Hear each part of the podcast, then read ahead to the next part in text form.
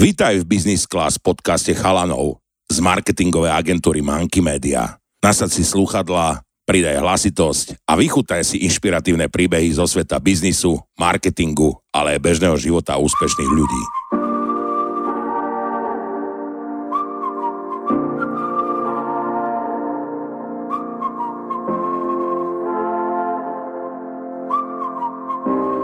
Vítam vás u našej ďalšej pravidelnej relácii Business Class, v ktorej mávame rôznych zaujímavých a špeciálnych hostí. E, dneska je tu s nami Viktor Kostický, ktorý je profesionálnym vyjednávačom a konzultantom vo svete biznisu. Ahoj. Ahojte. A dneska je tu so mnou aj môj kolega Dominik. Čaute. Viktor, vedel by si nám takto začiatku prezradiť, ako si sa dostal ku tejto svojej kariére a čo ťa k tomu viedlo? Áno, vedel. Aj to chcete počuť, že? Poďme na to. Hej. Uh, ja to skrátim. Ja som celoživotne, v pracovnom živote, vždy som bol obchodník, viedol obchodné týmy, obchodné oddelenia, veľký, veľký biznis, až gigantický. Takže nejaká afinita tam bola, ale ako to býva, keď človek dojde už do nejakého veku, tak mu trocha príde už tá nespokojnosť životná, Všetko bolo geniálne, ale už prišla taká proste nespokojnosť, že chcem robiť niečo iné, chcem robiť sám za seba. A malo to dlhší vývoj a zakotvil som po ešte dosť dlhej chorobe som zakotvil do toho, že stanem sa, pôjdem na druhú stranu a budem konzultant obchodu a vyjednávania a logicky to v našom svete znamená, že si lektor, dávaš konzultácie, školenia. Ale postupne som zistil, že ty kokso, tu je brutálne nevyužitý potenciál, lebo ak sa nemýlim, ja neregistrujem žiadneho vyjednávača, ktorý by sa tým živil, že, ti, že ste najímajú firmy na to, aby si riešil za nich vyjednávacie prípady, tak som badal ako keby takú medzicestu a ja som ako pol na pol. Z polovice riešim tie medzinárodné vyjednávacie prípady a z druhej polovici som lektor, že chodím do firiem a konzultujem s ľuďmi a, a školím šéfov, obchodníkov a tak. Hlavne, hlavne vyjednávať. A kde si vlastne prišiel na to, že existuje vôbec taký smer, že, že profesionálny vyjednávač biznisový mm. a že by to mohlo fungovať, že mal si niekoho napríklad že v zahraničí, že kto to robil, asi sa ním inšpiroval, alebo ako si vlastne túto dieru na trhu objavil? Mm. To je ako taká myšlienka, že keď Eskimák v 13. storočí či si mohol dokázať predstaviť tropický ostrov, a áno, nie som taký geniálny, nevedel som si to predstaviť. Áno, na západe to existuje, je to relatívne nová disciplína, samozrejme, že tých ľudí, čo to robia, je veľmi málo, ale áno, v západných krajinách takí už ľudia existujú, takže samozrejme bola tam inšpirácia. To neznamená, že som taký genius, e, už som niečo také videl a som si povedal, ty kokso a na Slovensku nikto. Čo keby, že to je Viktor Kostický. A aké sú také dôležité zručnosti alebo schopnosti, ktoré by takýto vyjednávač v podstate mal mať? Čo, čo si ty myslíš? Alebo čo je u teba taká silnejšia stránka? Hmm. Šírko spektrálna otázka. Hmm. Sú tam určité osobno... Takto.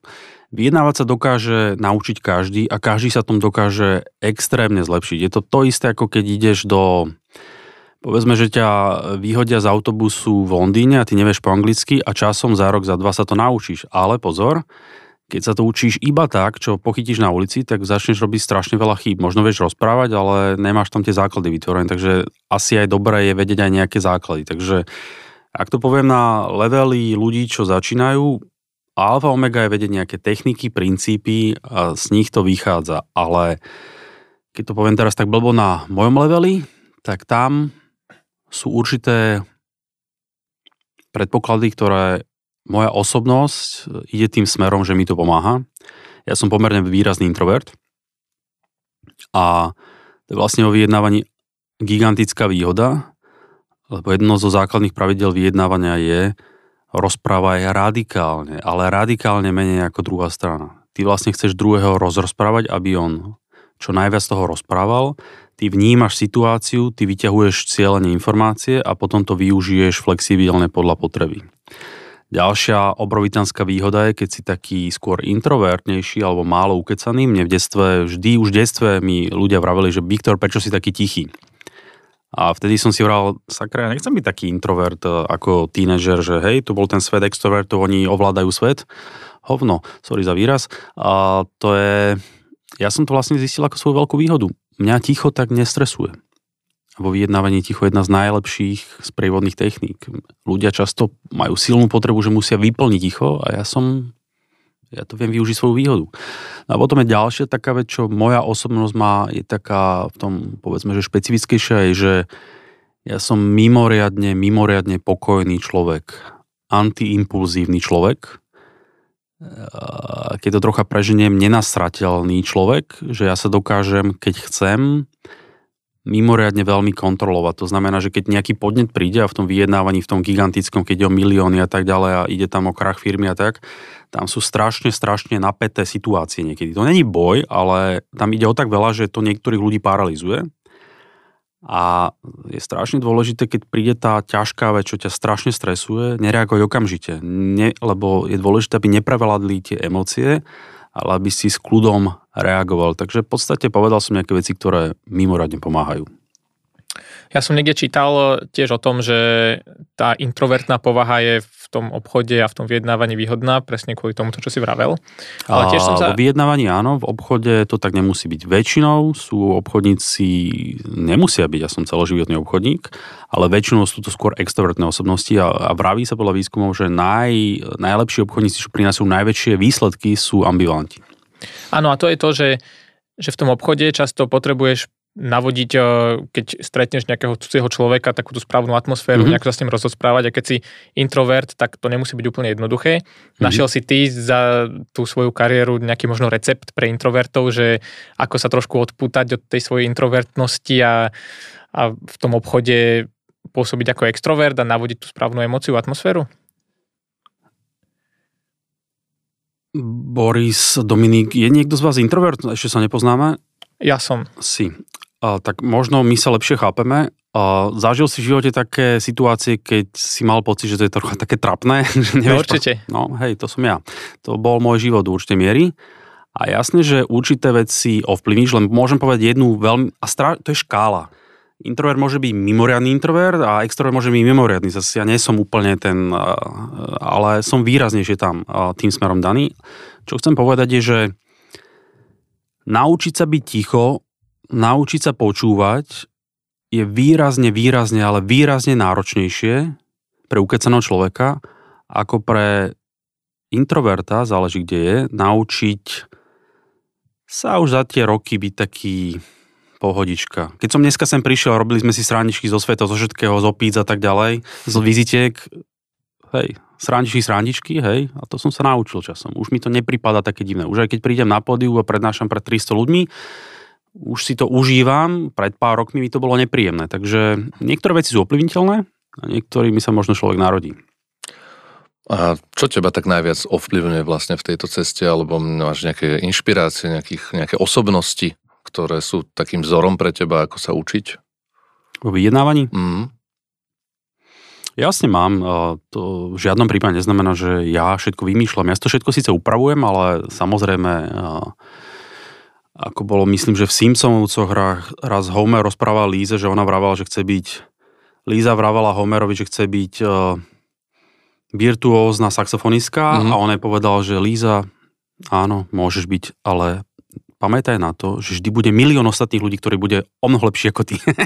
Takže uh, len tým chcem povedať, že a samozrejme, že sú inšpirácie a sú to veľké osobnosti e, vyjednávania svetové, e, ich sú rôzni, napríklad Nemec, v Nemecku je to napríklad Matias Schraner, potom taký veľmi známy z USA je to napríklad e, Gary Nosner, ten v podstate zakladateľ FBI vyjednávania. Potom ten jeho žiak vlastne, Chris Voss, ktorý napísal tú slávnu knihu Never Split the Difference, ktorá urobila taký ošiel celosvetový. Potom ja mám aj rád takú francúzsku školu, neviem tých správne to francúzsky vysloviť, ale Laurent Compalbert a, a ešte jeho kolega a, a potom ja v žiadnom prípade sa neinšpirujem iba vyjednávačmi, ja sa inšpirujem aj tam je mimoriadne dôležité a, navnímavať aj psychológiu a behaviorálnu ekonómiu, takže ja som absolútne enormne ponorený Daniel Kahneman,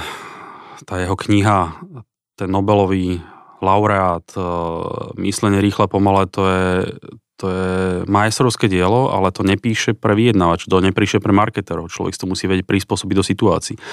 A Robert Cialdini, Genius vplyvu, jeho kniha Vplyv z 1984 je doteraz neprekonalná a potom jeho pokračovanie, ktoré rozšíril predsvedčovanie Robert Cialdini, Genius vplyvu, ako určitými tykmi ovplyvní to, čo sa v mozgu druhého deje a keď to skombinuješ s technikami vyjednávania a mne vlastne veľmi pomáha, že ja som aj ten obchodník, že vidím ten prejnik, keď je to obchod, keď je to vyjednávanie, tak asi taká by bola moja skrátená odpoveď.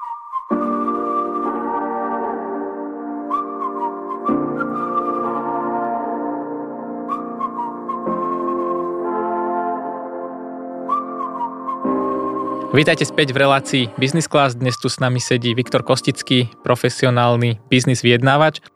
Viktor, mňa zaujíma a určite aj veľa našich poslucháčov, že ako vyzerá vlastne taký tvoj e, typický možno klient, že pre ktorého zastrešuješ toto profesionálne vyjednávanie, že kto si najčastejšie objednáva tvoje služby? Mm. Ja by som to delil na to gro mojej práce a potom také zábavy. Začnem tým, čo je bežným ľuďom o mnoho bližšie. Taká zábava, ktorú cieľene sekám, aby toho nebolo veľa.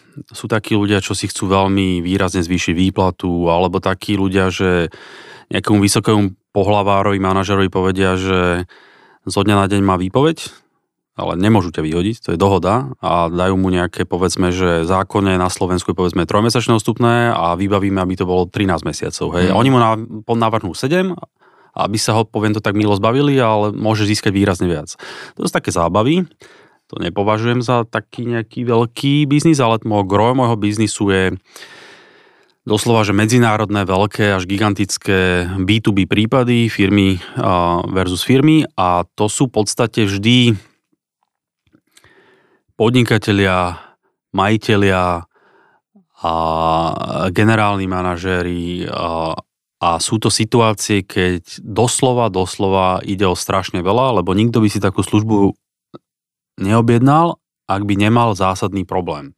Takže sú dve situácie. Jedna je taká, že máš naozaj gigantický problém, len tak môžem z pamäti vyťahovať, že stal sa mega prúser a, a a ak sa táto vec, ktorú tam robíš s nejakou zahraničnou firmou nepodarí, tak skrachuješ. Mm. A je to tak strašne zásadné, že už naozaj si na tom dá záležať. Alebo aby ti odpustili tvoj veľký dlh, lebo skrachuješ. Alebo aby ti dali splátky až o dva roky, lebo skrachuješ. Príklady.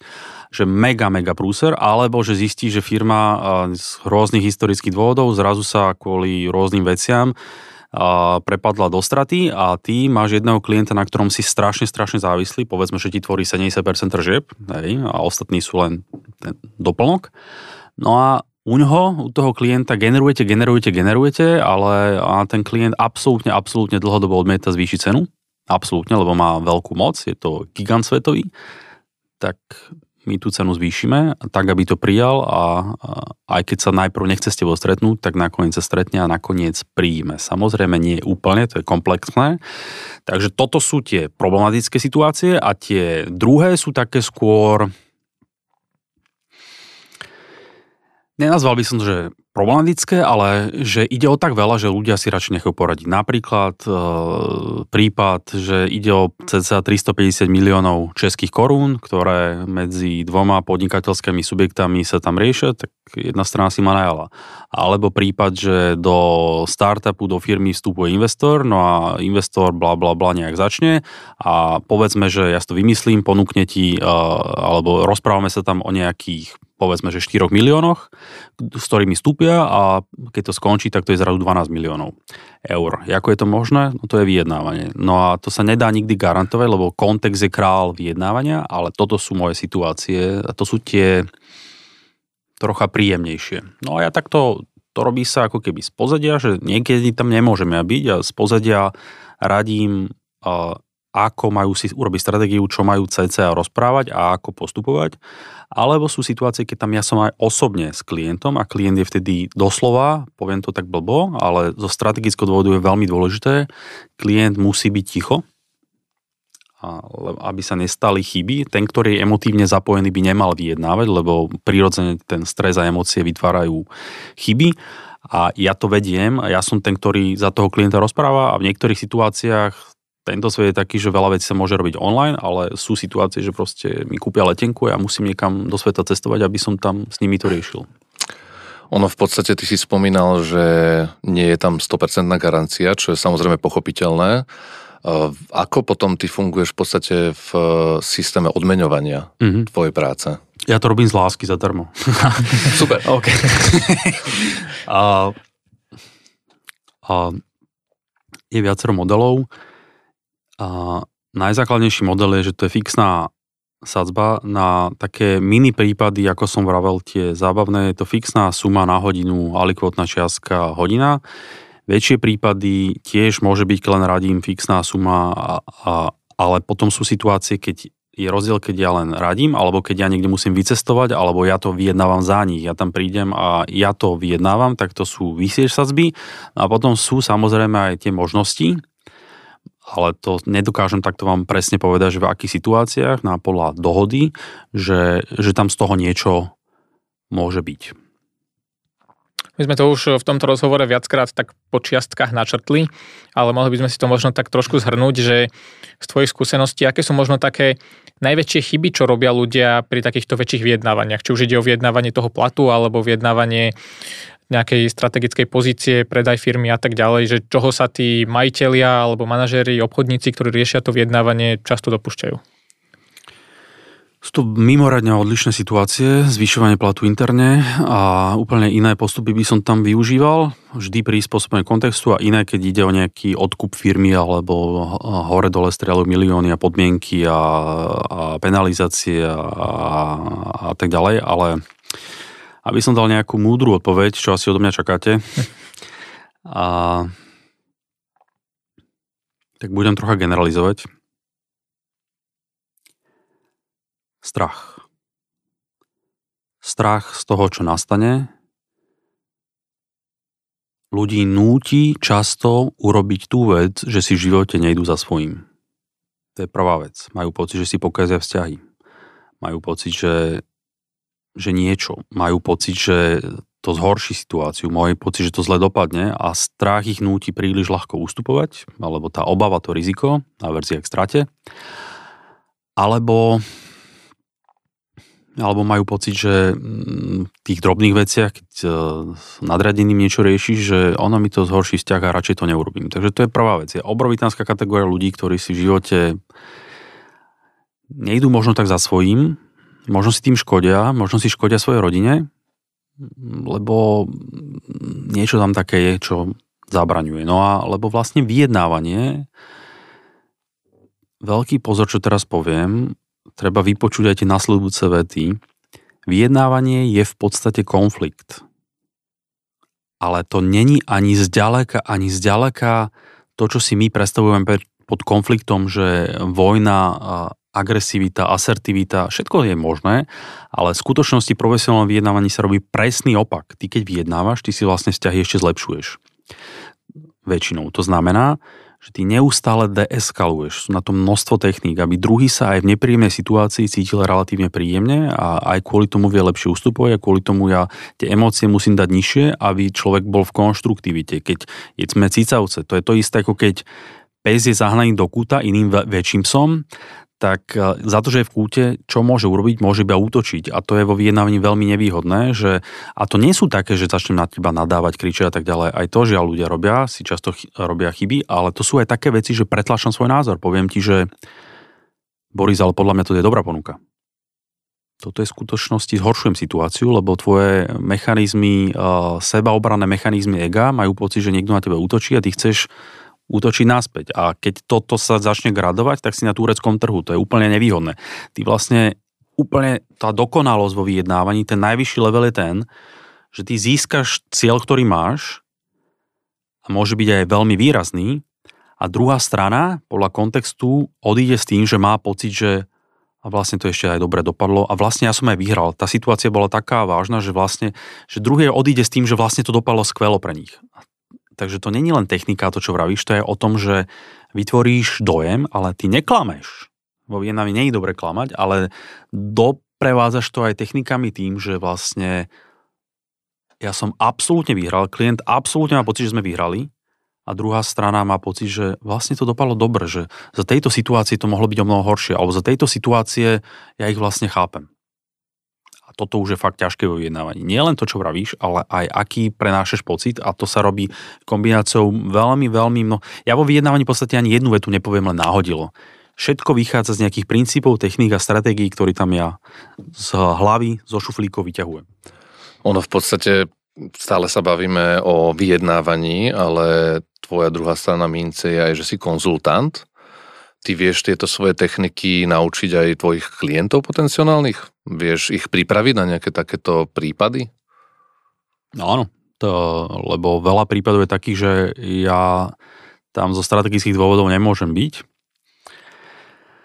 alebo nebolo by to výhodné, tak áno, ja ich na to pripravujem, čo majú urobiť. A to je tá skrátená verzia, že presne na tento kontext, čo sa teraz ide diať a väčšinou tie moje prípady, tie veľké, nemyslím tie drobné zábavy, ale tie veľké prípady, väčšinou to není nikdy jedno vyjednávanie. Ľudia si to často predstavujú, že ty prídeš na jedno vyjednávanie a vyrieši sa milióny, a super, podpisuje sa. No to tak vôbec nefunguje. To tie naozaj veľké internacionálne prípady fungujú tak, že trvajú kľudne 5 mesiacov, 9 mesiacov, keď niekto vstupuje do firmy 4 mesiace a kľudne medzi tým prebehne doslova, že 5 osobných stretnutí a popri tom sú ešte nejaká iná komunikácia a tam sa môžu ešte ľudia meniť. To je mimoriadne komplexná vec. To proste není tak, že ja si s vami sadnem a ideme vyjednávať. Jasne, to, to je to štandardné, čo ľudia zažívajú a ja to zažívam tiež, robím to. Ale ja sa ešte viacej špecializujem na tie prípady, ktoré nikto na svete nemá šancu vyriešiť na jedno stretnutie.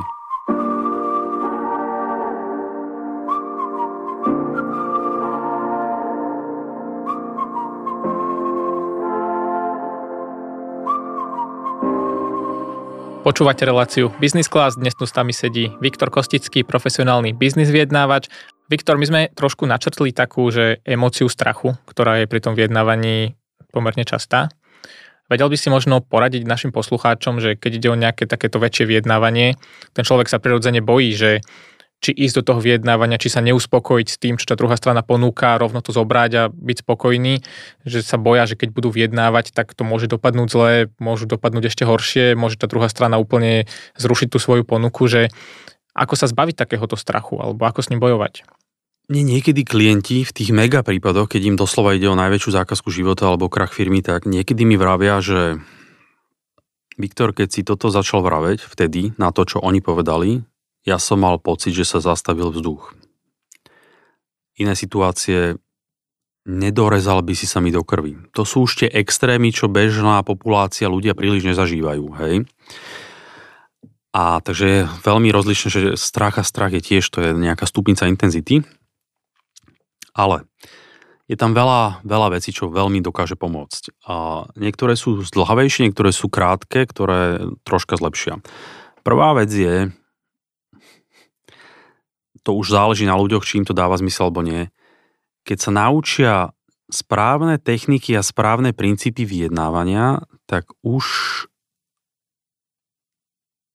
do určitej miery, nie je to také, že máš jeden tréning asi genius, do určitej miery a ty už vieš, čo robíš. To obrovský, obrovský ťa vlastne upokuje, lebo ty vieš približne, čo robíš. Ďalšia vec je, čo vyjednávaní e, mimoriadne veľa ľudí podceňuje, je príprava, lebo ty keď si pripravený na niečo a ty vieš, čo sa tam bude diať, a ty vieš, akú máš vytvornú stratégiu, to ťa vlastne upokojuje. To je ako keď ste me boli krpci a mali sme písomku a išiel si tam ako frajer. Hmm. ja som to nepozrel, alebo si sa trocha učil. Kto bol pokojnejší, hej, keď ti o to išlo.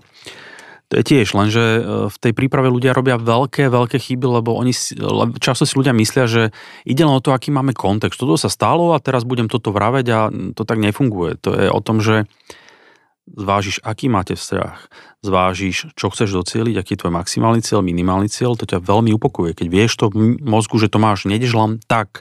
A potom sú tam samozrejme ďalšie veci, ako, ako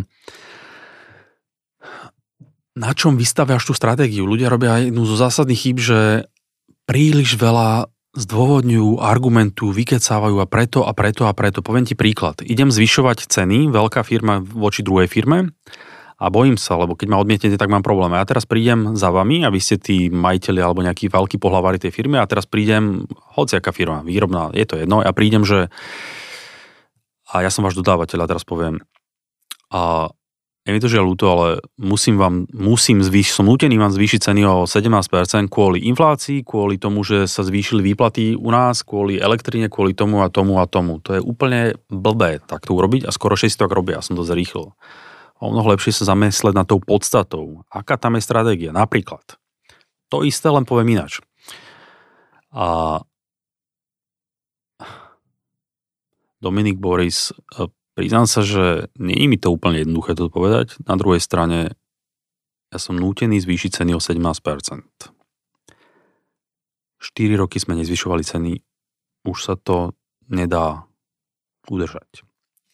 Ja som do jednej veci, 4 roky sme nezvyšovali ceny, ak tam taká je, vec je, tak som zakomponoval úplne všetko a ten druhý sa nevie poriadne čoho chytiť. Hej, to som len tak skrátko povedal, že a potom tu ten príbeh môžeš vystavať na tomto a, ne, a ďalšie upokojujúce veci sú, e, to robia vlastne aj psychoterapeuti, keď niekto žiaľ e, má naozaj alebo e, má vážne životné problémy alebo úzkostné stavy, tak mimoriadne veľmi pomáha, to není žiadna ezoterika ani trocha, to je naozaj fyziologický jav, je a predtým, ako do toho ideš, do stresujúcej situácie, robiť dýchové cvičenie, ich strašne veľa, proste keď človek spomalí dých, pomaly sa nadýchne, pomaly sa vydýchne, nie raz, rob to povedzme minútu, je nemožné, aby ťa to čiastočne neupokojilo, lebo vlastne to, je, to upokojuje to naše telo, tie, to, čo sa tam deje.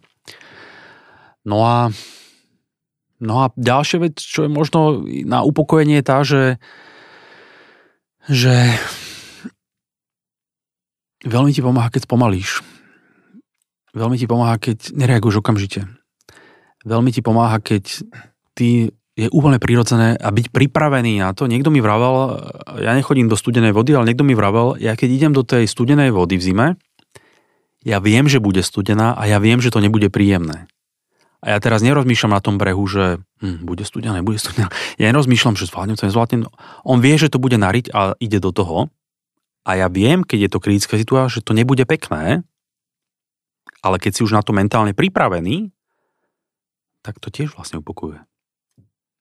Stáva sa, keď konzultuješ s nejakými svojimi klientami, e, že po tvojich konzultáciách zmenia napríklad úplne firemnú stratégiu alebo marketingovú stratégiu firmy? Prehodnotia svoje pôsobenie alebo nejakú cestu, smerovanie, hodnoty? Čo nemá to zmysel, že končíme úplne, že no, no, no. cesta nevedie či sa im otvorí obloha, tak? Napríklad. Uh, tak zasa nepreháňame. Uh, oni si ma najímajú na konkrétny vyjednávací prípad a ten konkrétny vyjednávací prípad, keď sa vyrieši k spokojnosti klienta, tak možno zmenia politiku, ako sa pozerať na vyjednávanie, na také prípady, ale nepreháňajme, nemám pocit, že teraz sa zmení marketingová stratégia firmy, to s tým úplne nesúvisí, hej. A Takže radšej by som zostal zemami, zemami, nohami na zemi. Poďme teraz na takú zaujímavú tému, že tie vyjednávacie metódy, lebo ich je strašne veľa, mnohé sú veľmi zaujímavé, niektoré sú známe, niektoré menej známe. Skús možno povedať z toho množstva, ktoré ty používaš, že aké sú možno také tvoje, že najobľúbenejšie alebo také najpoužívanejšie, že čo rád využívaš, vieš, že je to proste fakt efektívne a, a mohlo by to zaujať. Otázka. Môžeme rozprávať o princípoch, čo není nič konkrétne, čo povieš, ale keď z princípov vystaváš to vyjednávanie, tak ti to mimoriadne pomáha. V skutočnosti techniky by mali vychádzať z princípov, alebo môžem rozprávať o technikách. Čo sa technicky dá povedať, aby to tak správne zapôsobilo. Ale takže princípy, techniky a až keď ich človek sklbí, tak vtedy je to, to dokonalé. Na čo tak, mám odpovedať? Tak skúsme na, na tie princípy ísť. Princípy. Dobre, toto nie je žiadny Mojžišov zákon, žiadna hora syna, že 10, toto je len teraz tak proste dávam von a samozrejme, že by ich tam mohlo byť viacej. Ale alfa omega vyjednávania je príprava. Zvoliť si tú stratégiu, na základe čoho, čo chcem docieliť, môj maximálny cieľ, ktorý ohlasím a môj minimálny. A to nevravím len preto minimálny a nikdy ho neoznámim, ale to má veľmi, keď sa už blízim k tomu minimálnemu cieľu, tak my sa začneme meniť, ináč začneme sa správať. Ja som to veľmi skrátil, ale príprava je alfa omega. Zo všetkého najviac na finálny výsledok vyjednávania, všetci svetoví vyjednávači vravia, že príprava má najväčší finálny výsledok, dopad na finálny výsledok. A potom ďalšie princípy. Princíp radikálne, radikálne menej rozprávať a snaží sa to do druhého rozrozprávať. To je obrovitánska výhoda. Ty nedávaš informácie, on ti dáva informácie a ty to flexibilne potom využívaš. Ďalší veľký princíp je, ja to nemyslím zlom, ale v biznisovom vyjednávaní ľudia vo vyjednávaní nevravia tak celkom pravdu. Tým nechcem povedať, že sme zlí ľudia, že sme klamári, samozrejme takí sú, ale je to absolútne prirodzené, aj Dalai Lama, aj pápež to robí v určitej intenzite, že keď ty vyjednávaš, ty máš pohľad A a druhý má pohľad B, tak vlastne je úplne prirodzené, e, je to ľudské, že to, čo ti viac sedí, to povieš a to, čo ti nesedí, to nevravíš. To, čo e, sa ti viacej pozdáva, možno jemne nafúkneš, 17%, ale stačí ti 13. Nikto nepríde do vyjednávania, alebo keď prídeš do vyjednávania s tým, že potrebujem zvýšiť ceny o 8% a a ideš do toho s tým technikou, že musíš mať 8% a všetko pod tým je už neúspech, tak si asi urobil chybu, lebo dá sa tam, taký buffer sa tam dáva, že aby si mal trocha kde ustupovať, napríklad. Takže ja vo vyjednávaní všetko, čo počujem, absolútne všetko, ja to, ja to rešpektujem, ja to vnímam, ale ja, moja úloha vyjednávača je validovať, čo je na tom pravdy, čo chcem zvalidovať. Na to sú techniky. Ďalší princíp, mimoriadne dôležitý, nedávame ústupky len tak ľudia kvôli tomu strachu uh, počujú prvú námietku, tretiu námietku, piatú námietku a už hneď ustúpia, lebo majú pocit, že to nejde. Nie. Keď deeskaluje, keď si pokojný a, a ideš si tou svojou stratégiou, tak druhý nebuchne do stola, neodíde. Takže ty máš ešte veľa, veľa času na to, aby teoreticky možno nejaký ústupok prišiel. Ďalšia vec, čo som už dneska rozprával, princíp je radikálne, ale radikálne menej argumentovať. A na argumente, keď je správny, správny moment, nie je nič zlé. Argument je aj to, čo som predtým povedal. Už 4 roky sme nezvyšovali ceny. To je argument. Ale je o mnoho silnejší, ako keď poviem tých 5 podargumentov, ktoré sa veľmi ľahko dajú spochybniť. Lebo ja môžem na druhej strane povedať, takže vy vravíte, ste zvyšovali u vás ceny, no tak to je super, lebo musím povedať, že my sme na tom tak zle, že my sme v našej firme nikomu nemohli zvýšiť ceny, tak teraz, uh, výplaty, tak ja sa teraz cítim dosť ako, ako druhotredný občan. Hej. Mm-hmm. Hoci, každý argument dokážem vytvoriť na protiargument, preto ty dávaš také veci, ktoré sa ako keby nedajú spochybniť a radikálne menej zdôvodňovania.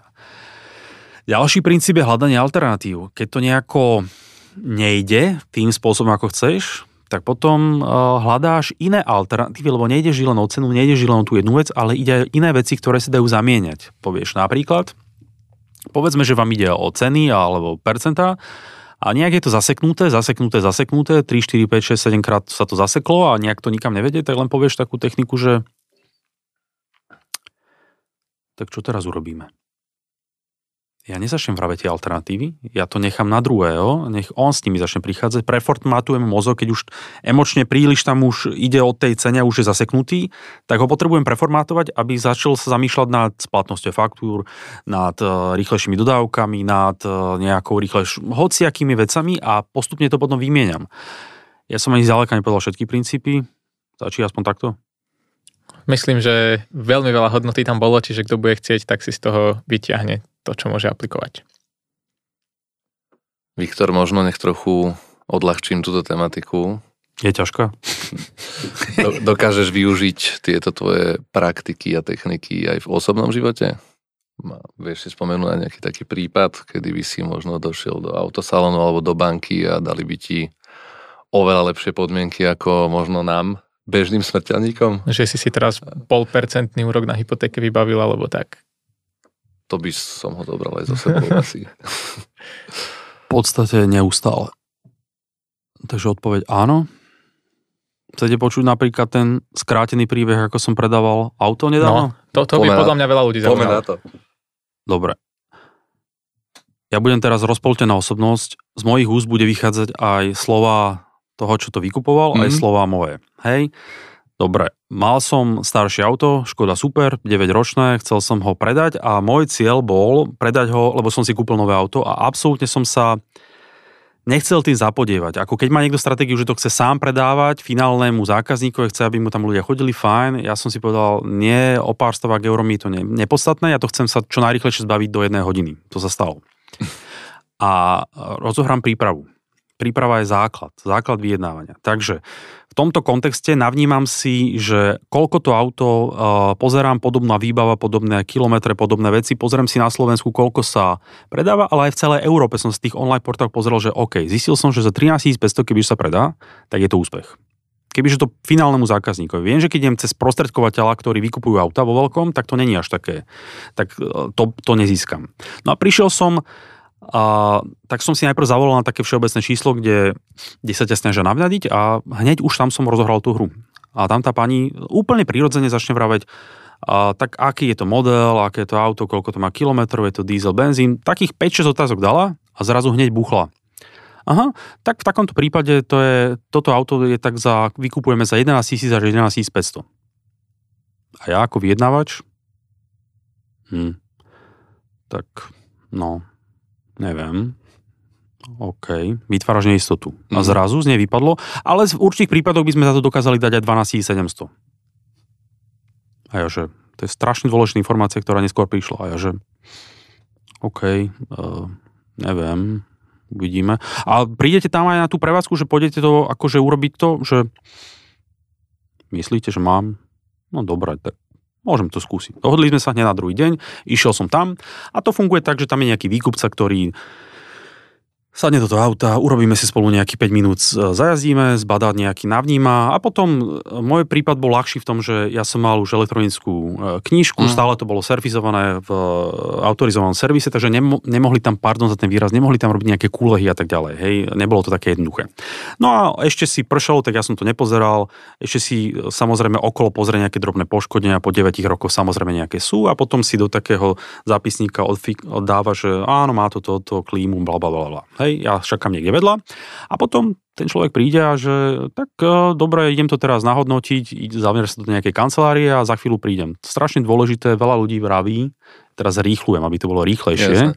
Ľudí vraví, že vtedy ťa ľahko tak troška natiahnú, že ťa tam nechajú 2-3 hodiny čakať. Nie, ja som to, ja vedel, že taká vec sa deje a že za koľko minút to bude. Hej? Mm. Vytiahol som z neho informáciu, aby ma tam nemohol nechať 2 hodiny, 3 hodiny čakať, ako to často na schvál robia. No a potom vyšiel a ideme vyjednávať. Zoberú ťa do také miestnosti a bolo to geniálne. Keď si to dobre pamätám, prebiehalo to takto. Takže výkup sa povedal. Mhm. Začal celkom dobre, ale mal problém, že som bol na druhej strane ja. Výkup sa povedal, a po dôkladnom zvážení uh, poškodení a výbavy tohoto auta vám dokážeme ponúknuť maximálne 11 500. To je len náhoda, že to je rovnaké číslo ako tá pani, pamätáte? Uh-huh, uh-huh. A ja? Nikdy, nikdy, keď chcem viac, nikdy, nikdy nepovedz, že to je málo a tak, nikdy. Povedz, že ja som povedal, že ďakujem pekne, to žiaľ nesplňa moju predstavu. A čo začne druhý robiť, keď to urobíš? Začne argumentovať. Ale, ale vy viete, že my normálne takéto auta vykupujeme za 11 tisíc eur, blbosť, uh-huh, uh-huh. ale zase je to to isté číslo, počujete? Čo bola tá pani? A ja, že tomu sa neviem vyjadriť. A vy chápete, že vy na to musíme zarobiť, presvieča, tlačí mi svoj názor, lebo my to vykupujeme a potom musíme na tom zarobiť. Samozrejme, však vlastne ináč by ten biznis model nemal zmysel. No sakra. to nepovedal, ale, ale bolo, bolo, nie, to nebolo ešte konečná, že, a potom ešte skúšal, ale tam je aj poškodenie a tak ďalej. Je úplne normálne, že ľudia na prvýkrát 4-5 krát odmietajú. A že, tak, tak, ako som povedal, nesplňa tú moju predstavu. Tak my by sme dokázali, dobre, dobre, tak my by sme dokázali dať takých do 12 tisíc. Keď niekto povie do alebo rozpätie povedz, schmatím to celé a moja ďakujem za 12 tisíc, schmátneš to, je to technika? Žiaľ, to nesplňa moju predstavu. A že, a vlastne aká je vaša predstava? Na schvál, psychológia čísel, nemám teraz často celé vysvetľovať. 13 500 som videl, že to budú predávať. Ináč ono to potom naozaj potom tak aj predávali. Ja som si to skontroloval. A ja som, na, vedel som, že nedajú mi toľko, za koľko to budú predávať. A ja som povedal 13 100. Na schvál. A on, že to je zvláštne číslo, také som nikdy nepočul. A že prečo také číslo zvláštne? Za toľko som ochotný ho vám tu nechať. Nerozprávaj o tom, čo chce druhý, rozprávaj o tom, čo chceš ty. Ale my to budeme predávať za takých 12 500 maximálne, že to už nedáva zmysel. A ja viem, že to je blbosť, lebo videl som e, svoj prípravu a keď ľudia ti klamú v takejto situácii biznisovej, nevravím to do očí, povedz, že neviem, čo mám k tomu povedať. A on, že tak, tak dobré, vidím, že to dobré, tak 12 200, a, ale ja viac už nedokážem ísť. Mimoradne veľmi pekne vám ďakujem za to. Ako som povedal, to nesplňa moju predstavu. Potom sa to naťahovalo, naťahovalo. A tak ale čo budeme robiť? Ja vám nemôžem dať viacej a tak ďalej. Použiješ techniku alternatív. Tak čo teraz urobíme? Že idem sa porozprávať so, so šéfom. Odíde von, tam žiadny šéf není. On sa vráti a povie, dobre, rozprávali sme sa so šéfom, urobíme absolútnu výjimku 12 500 eur. Pred chvíľou povedal, že to budú predávať za 12 500, zrazu to je 12 500, mm-hmm. hej? Keď niekto klame, nevrav mu to do očí, lebo budeš rozprávať o veci, o ktorých nechceš, rozprávať o tom, čo ty chceš. To je, ty veď vedie, ten, kto vedie vyjednávanie, ten väčšinou vyhráva. Ale napriek tomu som stále milý a príjemný, on, že veľmi sa čo ste pre mňa urobili, a istotne toto musí byť veľmi nepríjemné rozprávať s takými ľuďmi ako ja. Každý deň musíte vlastne s takýmito týpkami ako ja tu vyjednávať, však to musí byť ťažké. To je deeskalačná technika. A on, že ja už som si zvykol, že to je v pohode. Žiaľ, to nesplňuje úplne moju predstavu. A on, že a ja som vám ešte nepovedal, že, že ten prepis auta a to, čo budeme mať to fotiť a tak, to bude mať hodnotu ešte 200 eur čistenie, lebo viem, že vy ste oriešok a ostatní to musia platiť. Tomu sa ja neviem vyjadriť. A on že... Čo teraz urobíme? Idem s... No dobre, idem ešte raz za šéfom, odíde za šéfom, ktorý tam není, vráti sa, necháte tam akože na schvál dve minúty čakať a príde 12 677. A ja som teraz jednu chybu povedal, predtým som už povedal, dobre, tak ja, to som ešte predtým povedal 12 900 a on že, ale však my sme tisícku už ustúpili a vy iba tak málo, nesná sa ísť do stredu, ustupuj len trošička. A potom sa stalo to, že a čo teraz urobím, išiel za šéfom, povedal 12 677, ja som bol 12 900. A že je to od vás, veľmi si to vážim, ale vyzerá to tak, že máme nejak sa nevieme ako keby dohodnúť, že čo teraz urobíme. A potom tie veci, ale ja to nemôžem predať ďalšie, však to už je maximum a to sa nedá a šéf, čo si o mne budeme myslieť šéf a tak, že tak čo teraz urobíme. On že 12 700. Počujete to číslo? Čo pani povedala? To je náhoda. Do 5 minút, oni, do jednej minúty oni vedia, koľko to auto stojí, keď tam nie je nejaký prúser. Toto celé iba je jedna veľká hra. No a potom ja, lebo mňa to strašne baví. ja toto, ja že dám mu princíp toho, že už je blízko. Dobre, vidím, že sa mi snažíte veľmi pomôcť. Dobre. To auto je vaše, on sa začne usmievať. Ak to bude 12 740. a on že, čo? A doslova povedal, čo sa to tu deje? To povedal. On povedal, že ja keď poviem tú cenu, čo poviem, všetci mi to zožerú, čo sa to tu deje? A ja že, ja sa k tomu neviem vyjadriť, ja neviem, ako to myslíte? Však ja budem mať z toho problém, ja nemôžem dať viac ako 12 700, tak čo si o mne pomyslí môj šéf? A že, ako to myslíte? A, a to vlastne, takže keď dáte o 40 eur viacej, to, to máte problém? No, no vlastne áno, ja, a ja to skrátim a, a potom som povedal, lebo to už bola zábava, že Dobre. Ak tie poplatky za prepis a to všetko je vaše, na vašej strane, máte 12 700, je to vaše. A on že, idem pro papiere. Jeden príklad, keď ti vyjednávanie môže... Poprvé mňa to aj baví, hej, však ste to videli, ale po druhé, jasne, Ty môžeš, a to není len o cenách, to je vlastne v hocičom, dojdeš do hotelu, nepáči sa izba, chceš ju vymeniť, dojdeš niekam, niečo a vždy to robíš takým spôsobom, že vlastne toto je jednorazová situácia, s tým človekom sa človek nikdy nestretne, ale Vždy to vlastne robíš takým spôsobom, že nepretláča svoj názor. Nevravíš, že ale to je zlé a to auto má toto a to auto má také pneumatiky a toto, to sú všetko keci. Viac menej. Ja som vlastne využíval iba psychológiu, keď sa v tomto prípade zamyslíte. V inom prípade by som robil úplne iné veci. To je tá krása vyjednávania, že vy raz počujete, že toto robí Viktor Kostický a myslíme si, že to je to správne. Nie. To je možno len vhodné na presne daný kontext a v inom kontexte by ste mali pocit, že som ako keby iný človek.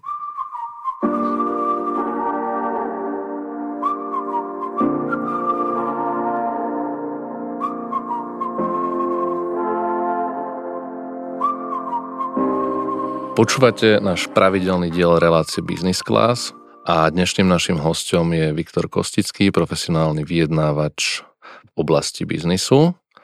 Viktor, kde si ťa môžu nájsť naši poslucháči? Dúfam, že ma nebudú hľadať osobne. srandičky, srandičky. Web stránka štandardne www moje meno viktorkostický.com tam je veľa informácií, tam je veľa odkazov na články v médiách a v televízii a všetko možné. Je tam doslova, že študijný materiál. A moja špecialita, doslova ja žijem biznisov na LinkedIne. Facebook, Instagram to není pre mňa, LinkedIn. Ja tam doslova zdieľam, dávam rôzne vyjednávacie videá, rôzne poznatky. Doslova to je, ja tam rozdávam absolútne zadarmo know-how, že keď si ma nájdu na LinkedIne, zaujíma to, tak tam nájdu toho tak strašne veľa informácií, že pomaly ako keby boli na tréningu. Celé seriály. Seriál tam mám vyjednávací a mám tam newsletter vyjednávaní a, a len tak, hej. My ti, Viktor, ďakujeme za všetko toto know-how, ktoré si nám tu odovzdal aj v tejto relácii. A tak ako každému nášmu hostovi, aj tebe dáme príležitosť ešte na záver odkázať niečo našim poslucháčom, niečo možno inšpirujúce, motivujúce, čo chceš, aby počuli.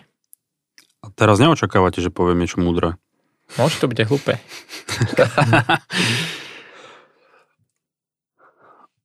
OK. A ja poviem niečo zo svojho života, čo možno ľudia nevedia, čo ma nepoznajú. Ja som niekoľko rokov bol extrémne chorý. Rok života som strávil v posteli,